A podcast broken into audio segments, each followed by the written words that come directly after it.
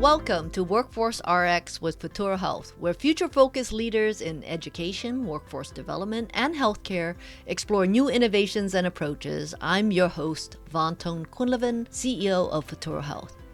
Helping more people get on the pathway to careers in healthcare is what Futuro Health is all about. So we know firsthand how many barriers there can be, from English proficiency to digital literacy to holding down a job and caring for family while trying to learn. Our guest today spent decades at University Health System in San Antonio, Texas, breaking down those barriers through employee training and education programs, and is here today to share her insights, most of which apply to employers in all industries. Jackie Barant is now president of Award Winning Results, a firm that focuses on transforming organizations through people development and gaining recognition for employees. She also helped write the Association for Talent Development's recently published handbook for training in healthcare. Thank you so much for joining us today, Jackie. Thank you so much for having me, Van. It's very exciting to be here. Uh, your work is amazing, and I'm happy to be able to contribute some of the experiences that I've had. Jackie, let's start with getting an overview of your work at University Health Systems and the kind of training challenges and achievements you saw there. What are some of your proven practices from your UHS days? My goodness, there were so many challenges, but I'm happy to say there were lots of successes too. When I started there, it was a long time ago. I spent 32 years there as the executive director of the Center for Learning Excellence, and at that time, to be honest, University Health had a identity crisis or a self lack of self-esteem. We were known, first of all, at that time as Bexar County Hospital District, and you wouldn't think that a name necessarily would have that much to do with uh, the training, but it does. People didn't really want to be associated with a county; they saw that as subpar. So very early on, we realized for uh, internal and for external recruiting and the public that we needed to change our name. So we became University Health because we were and are the teaching facility for University uh, of Texas Health Science Center at San Antonio. And that was a big help. And we also set about uh, getting a better uh, self image and better self confidence by winning some awards and getting some recognition for the great work that we were doing. We weren't shy about that. We were careful to document our successes, profile our folks who were successful, and get them some great recognition.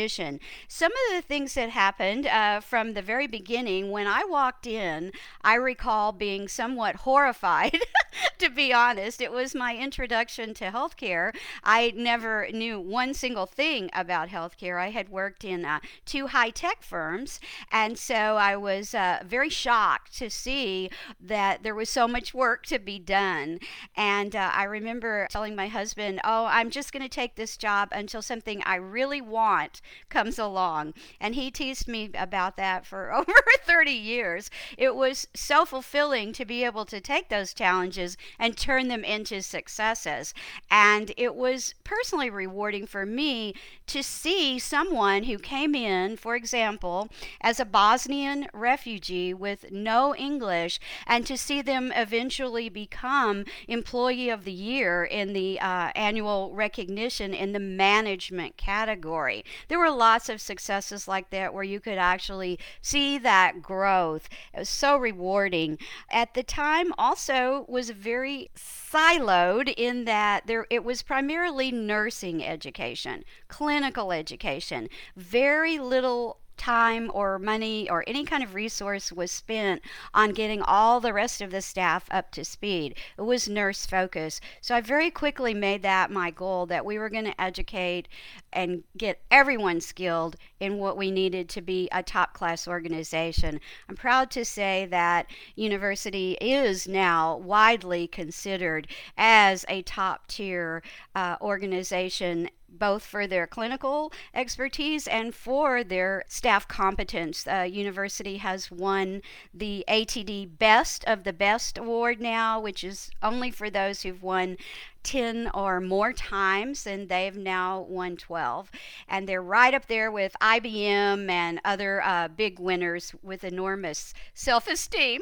So I feel like uh, we worked really hard by trying to find the resources. And that's what today's uh, talk I know is going to be about is where do you find those resources to build up your staff all of the staff. When uh, budgets are tight, university is a tax supported entity, and so the resources are tight.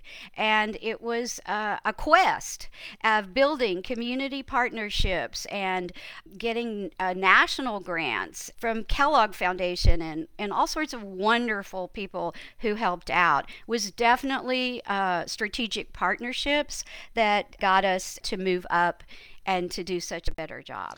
Wow. Uh, it sounds like a Cinderella story where you really took a diamond in the rough and brought the organization to a level of prominence in terms of readiness and skill sets of the, uh, the, workforce.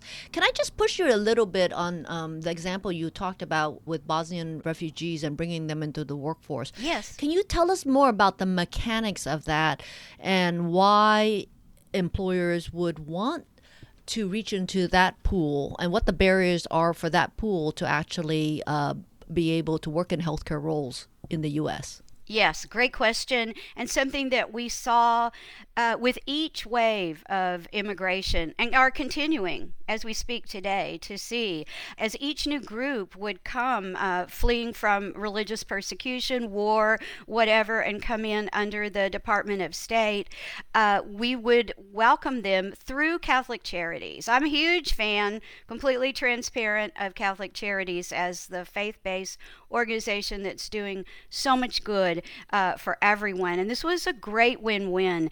Had new people who needed to get employment, and we had a need at University Health to uh, fill some positions, particularly starting on the night shift.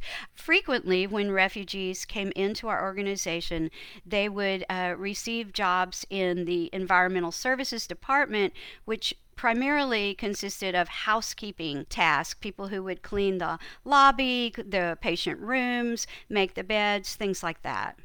So, what would typically happen is Catholic Charities would work with our recruiters to place them. We would begin them in a, a somewhat out of the way job, like the night shift on a, a patient floor, where they wouldn't be uh, necessarily interacting directly with a lot of public until we had been able to get their their skills up, and then immediately we would try to get them into ESL, uh, GED programs, and work with them to upskill in English. This was obviously a patient safety requirement, and one of the things that we we know in healthcare is that those people by the bedside, maybe the environmental service workers, those are the people that the patients are going to communicate with.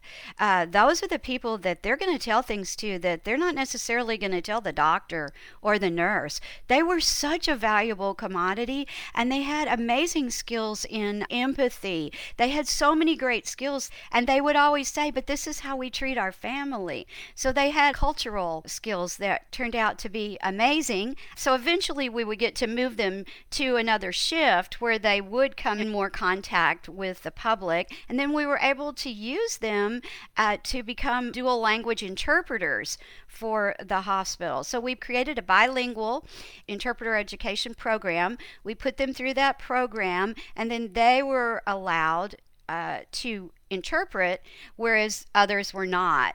And uh, this all came about because of Joint Commission's ruling that we could not use bilingual staff who weren't trained. What had been happening all over the country was that environmental service workers who happened to speak a particular language were being dragged into the cardiac cath lab or somewhere and interpreting when obviously that wasn't appropriate or safe. So we were able to elevate these folks to interpreter status. They got a trained, they got a badge, they got a stipend, they got all sorts of additional um, perks, if you will, for, for this effort. So we were able to spot this is a skill that we could use that would benefit the organization and yet it would also elevate them and that's what we tried to do throughout how can we elevate the organization's business goals and elevate the staff at the same time. I have two clarification questions. So, this population that you're talking about, immigrants who have come over, um, you're talking about picking the ones that have prior healthcare training or experience and then moving them into your workforce? No, not at all. Oh, so they could start with no experience. Exactly. Exactly. Now, it's true that we did have people who had some experience, and we worked with the community college to see if we could get them to get uh, equivalencies for their training. That's a very difficult, I will tell you, uh, in Texas for sure, to get someone who's not that uh, fluent in the language and needs to pass a, a board certification. It's very, very difficult. Uh, we usually were not able to, to accomplish that, I'll be honest. We tried uh, very hard in the beginning and then realized maybe we need a different route. So in this case, we would try to get them into some areas that had adjacent or similar skills. And maybe someone had been a pharmacist. In Vietnam, for example, we had quite an influx of uh, people who had been pharmacists in Vietnam highly qualified. And we were maybe able to get them to step into the pharmacy tech position, which is clearly not the same. Nonetheless, it's a pathway to, to get them in. And then we try to support them with uh, tuition reimbursement, continuing education reimbursement, all sorts of things that could help them to keep going on that path. So, you talked about coming into healthcare, and I wonder what do you think is unique about training workers for healthcare? Wow, that is really a, a long answer. I'll make it as short as I can. It was quite a shock to me to to learn what is unique about it. And the first thing is the schedule. It's 24/7 365. Everybody is working round the clock, holidays, it doesn't matter. They're there. So the logistics of trying to figure out when someone could come to class because you cannot leave the patient obviously. if you're in patient care, you got to be there. And so someone has to cover for you if you are going to a class. And that was different for me. I was used to teaching people who could get up and leave their desk and, you know, come back and everything would still be there. So that coverage issue is very important. The scheduling is very important.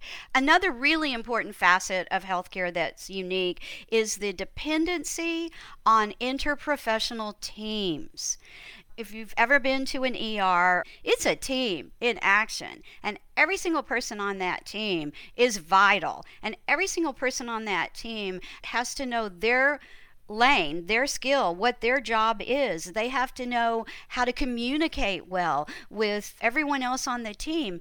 It's it's fascinating to me that healthcare gives you that up close and personal look as an employee. If I'm a brand new environmental service worker and I'm in there cleaning up, I'm going to be able to see that there's a physician, there's a nurse, there's a tech. There are all these jobs that I could have and it, it's it's a way almost of job shadowing uh, every day without having to officially job shadow. There's a great diversity of jobs in healthcare, and a lot of it is crucial to the workings of that interprofessional team. So I think that's something that's unique to healthcare: the logistics, the timing and the career paths. The, the nice thing about healthcare is it already had well established career paths. So the whole concept of competencies is well ingrained in healthcare.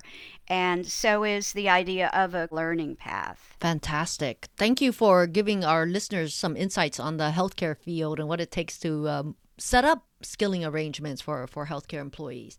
Now, um, you mentioned previously that you you've been working with adult learners, including the refugees, uh, with English as a second language and getting their high school diploma equivalent. What are some insights about how these programs can be most effective?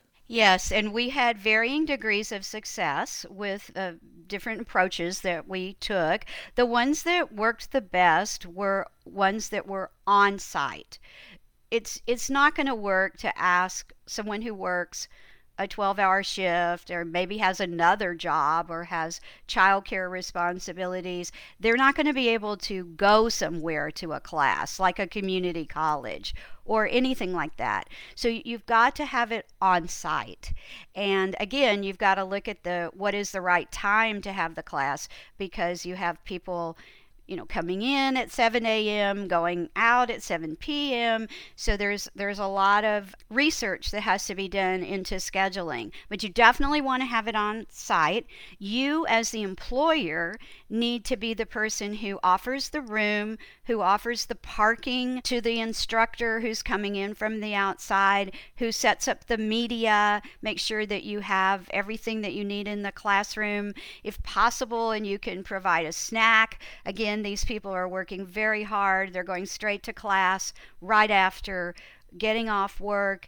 So, any extra thing you can provide is great. And the best part about working with the community college or someone who's getting a grant is that they frequently get wraparound services. And this is usually something that we're not allowed to spend our budget on bus passes, child care, stethoscopes, uh, scrubs, uh, the licensing. It, you know, you'll be taking an exam to get a certification. There's going to be maybe a study course fee. Then there's going to be a fee to take the certification. So if you can partner with someone like a community college that's gotten this grant to provide those wraparound services, your success rate is going to be so much higher. It's a very delicate balance, and I I remember repeatedly if one thing goes out of whack, like a car breaks down or someone gets sick, it puts the whole equation off and then probably they can't they can't be in class they can't complete the program those wraparound services are fantastic I'm glad you brought attention to the wraparound service. Uh, I remember my days in workforce development in the energy sector. There was a portion where the students needed to physically go somewhere.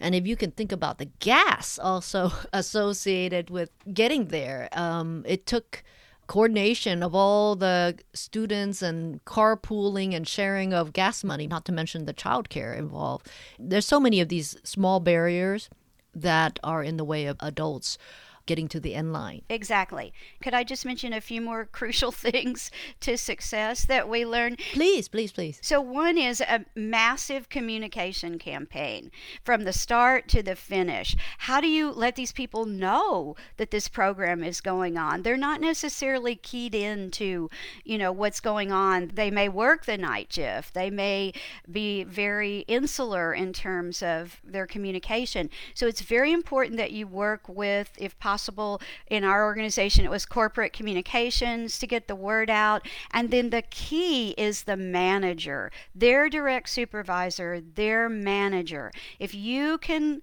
get in with them, and really treat them well and communicate with them all of the time, they help you recruit it's very difficult to get your message across about the class and that it's free and what time it is and all of those those details. So we worked very hard on communication. We worked very hard with the managers, also the executive.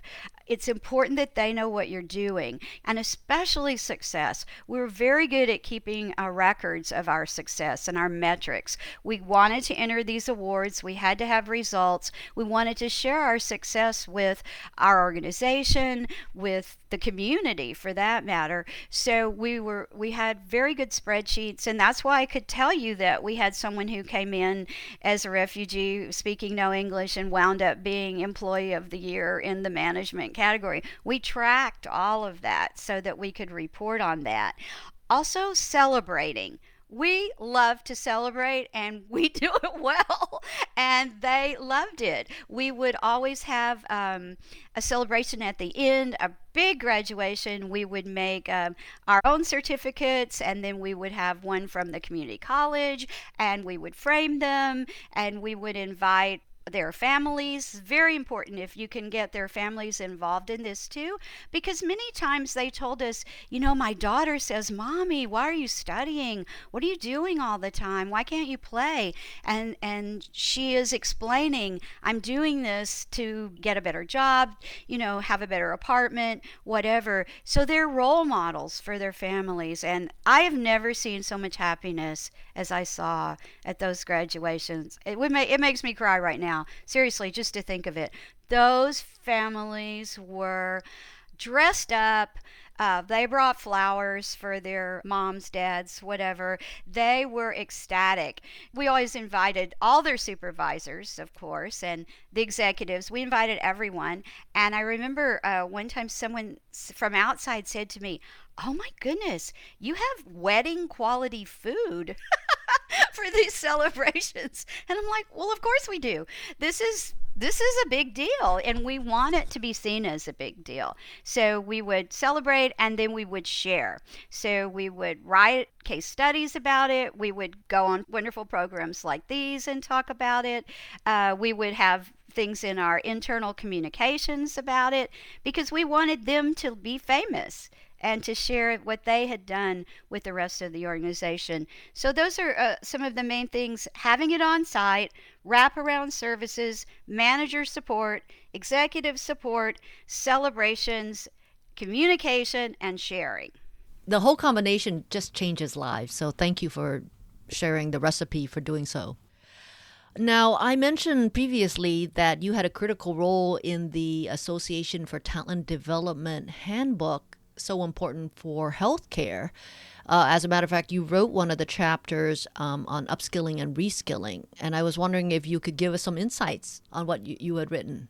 Yes, thank you so much. Yes, I wrote three chapters and then co edited the entire handbook. And that chapter, the reskilling, upskilling chapter, turns out that's the one that most people are interested in right now. It's very uh, hot topic, and uh, I did a lot of research, and it was funny because I kind of put off writing that chapter. I wrote the other two, and I was a little reticent to start on it. I didn't know where to start. And then suddenly I sat down and I realized, oh my gosh, this is your whole life. This is what you've been doing your whole life is upskilling, reskilling. And I thought even back to my father, you know, my father was in the Navy in World War II. And that's what they did. They reskilled them. They gave them, my father was a watchmaker, a jeweler when he got out. And then when I was in a teenager, I was part of the Great Society in the War on Poverty. I was in the Neighborhood Youth Corps. And I was, instead of spending time at the pool in the summer,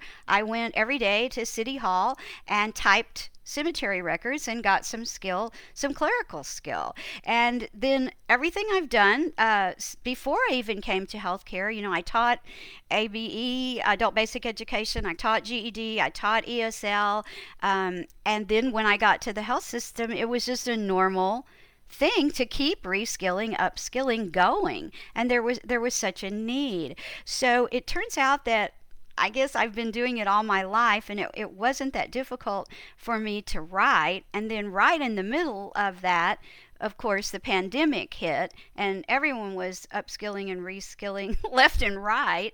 Uh, so that was that was an amazing thing. We all had to learn how to use Zoom and Teams and um, to meet virtually, to teach virtually, to do everything virtually. So it was a, it was definitely a time of upskilling, reskilling for all of us. I think we could all relate to what some people are going through with technology every day. We had to do that ourselves. At, at University Health, we had begun an enormous electronic health record uh, implementation of a brand new product right before the pandemic hit, and then we had to change all of that training, convert it over to virtual, which was an amazing feat.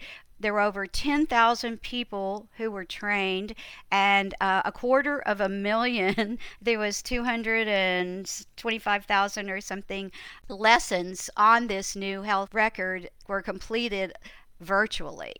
So, right in the middle of the pandemic, everyone had to switch to virtual learning we couldn't stop the implementation of this electronic health record. So that was a, a widespread, large scale digitization, digital skills effort that happened very successfully uh, despite the pandemic. Another thing that happened during the pandemic that had to do with upskilling and reskilling was in the early part, people were not going to ambulatory care centers. They weren't getting their sur- elective surgeries done. None of those things were happening. People were quarantined, people were locked down, people were at home. So all of the people who worked in those facilities needed work.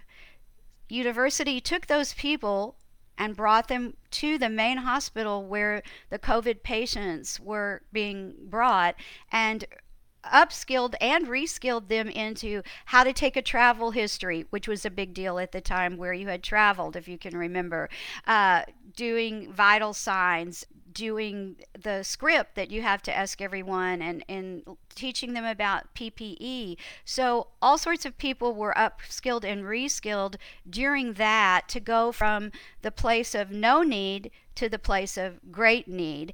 And interestingly enough, University Health did not furlough or lay off one person during that time. Not one.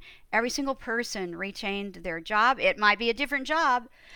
They were prepared for it though through upskilling and reskilling. Whereas all around us in healthcare, uh, people were losing their jobs. So it was a, it was a wonderful thing to see that adaptability in in the staff and the support of the executive team to say we believe in our own internal talent. We've we've been developing an internal pipeline now for as long as I can remember.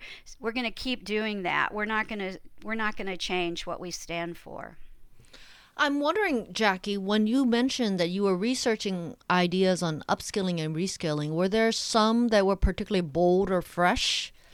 You know what's interesting about that? I think the boldest one that I've heard, and I don't know uh, how well it's going to fare, is to just ditch the whole idea of academic credentials and let people come in based on skill.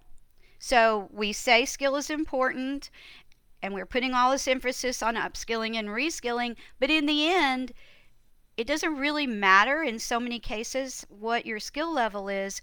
You can't get past that barrier if you don't have the right piece of paper. And I know people are looking at that now and saying, can we convert to a skills based recruitment, hiring? Can we do that? To me, that's very bold. Yes, there's a there's a whole set of uh, parties coming together and it's still in its early days, but let's let's wish the movement luck.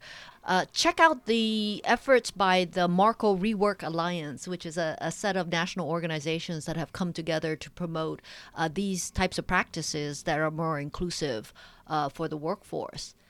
Now, Jackie, you feel very strongly that it's a moral imperative for employers to invest in upskilling and reskilling of the employers. I can see that in your very comments. Why do you feel so strongly? I really believe that the solution to ending many of the problems that we've been experiencing recently crime and homelessness and so many things have to do with ending intergenerational poverty. And that requires better education and better jobs. So, this is where we can make a difference. Each of us, as a human being, can commit to ending intergenerational poverty by upskilling the workforce. You know, there's a saying that a rising tide lifts all boats. It's a great saying, it's true. However, that doesn't help you if you don't have a boat. And so I think that what we see with upskilling, reskilling, getting a better job, it's like having that boat that you need for the rising tide. So all of us who work and live in our communities our, our organizations are part of that community. We have that moral and ethical and social calling to do what we can to make a better world. These are people whose lives can be improved dramatically by gaining skills. I've seen it happen so many times. And there never ceases to be an end to the need to do this as we see more and more people coming over, whether they're coming across our southern border that I'm very close to, whether they're coming across through the Department of State, wherever they're coming from. This is one of the things that has made our country great, and it continues to. And so I feel that we as Americans have that duty, that moral commitment to help everyone to have a better life. And in the end, it's going to help eh, all of us because I think that again we'll have such a better environment to live in and it's just to me it's the greatest win-win. I can't think of a single reason not to do it. Well, why don't we close out with a favorite topic that we both share, which is the topic of public private partnerships. In my book, which is actually by the same name, Workforce RX, as this podcast, I talk about building an ecosystem of the willing, uh, partners including community colleges, faith based group, local organizations, many of whom you've listed uh, in your comments. Tell us again, why does that model work? Why do partnerships? Everyone brings something to the table, and it's the perfect win win win because as an employer, you have the workers and you need help. Very few people have budgets to invest in lots of expensive training. So it's very important to be an employer. You're seeking someone who can help you out you have great partners with community colleges who have who are able to get grants who have workforce departments that's their specialty they're trained they know exactly what to do to come in to assess the skills to evaluate they are an ideal partner. I've partnered with community colleges now for many, many years, always successfully. Great partnerships. They need you. Sometimes they they don't have the place again you want to have it on site so they're willing to come in and work with you the faith-based organizations god bless them i can't say enough good things about them they they truly have the best interests of people at heart. They have vast experience in developing people. They are really in the people business. So they're able to give sometimes the support that um, that you can't give. So, among the three, or however many entities you can get, you're able to patch together a great partnership, each one bringing an element to the table that again benefits the community. Everyone wants their community to thrive. And these are the three groups that can come together, each one contributing, uh, working together, knowing that we help them, they help us. Those relationships go beyond this particular uh, event of a workforce development program. They continue on into the community in so many ways. Well, well said. Well, thank you, Jackie Moran, for spending time with us today, inspiring our listeners to continue their hard work and their dedication to change lives. Thank you. And that is perfect. That is what we're all about changing lives. Thank you so much for shining the spotlight on this very particular way to do exactly that. I'm Van Ton-Quinlivan with Futuro Health. Thanks for checking out this episode of Workforce RX. I hope you will join us again as we continue to explore how to create a future focused workforce in America.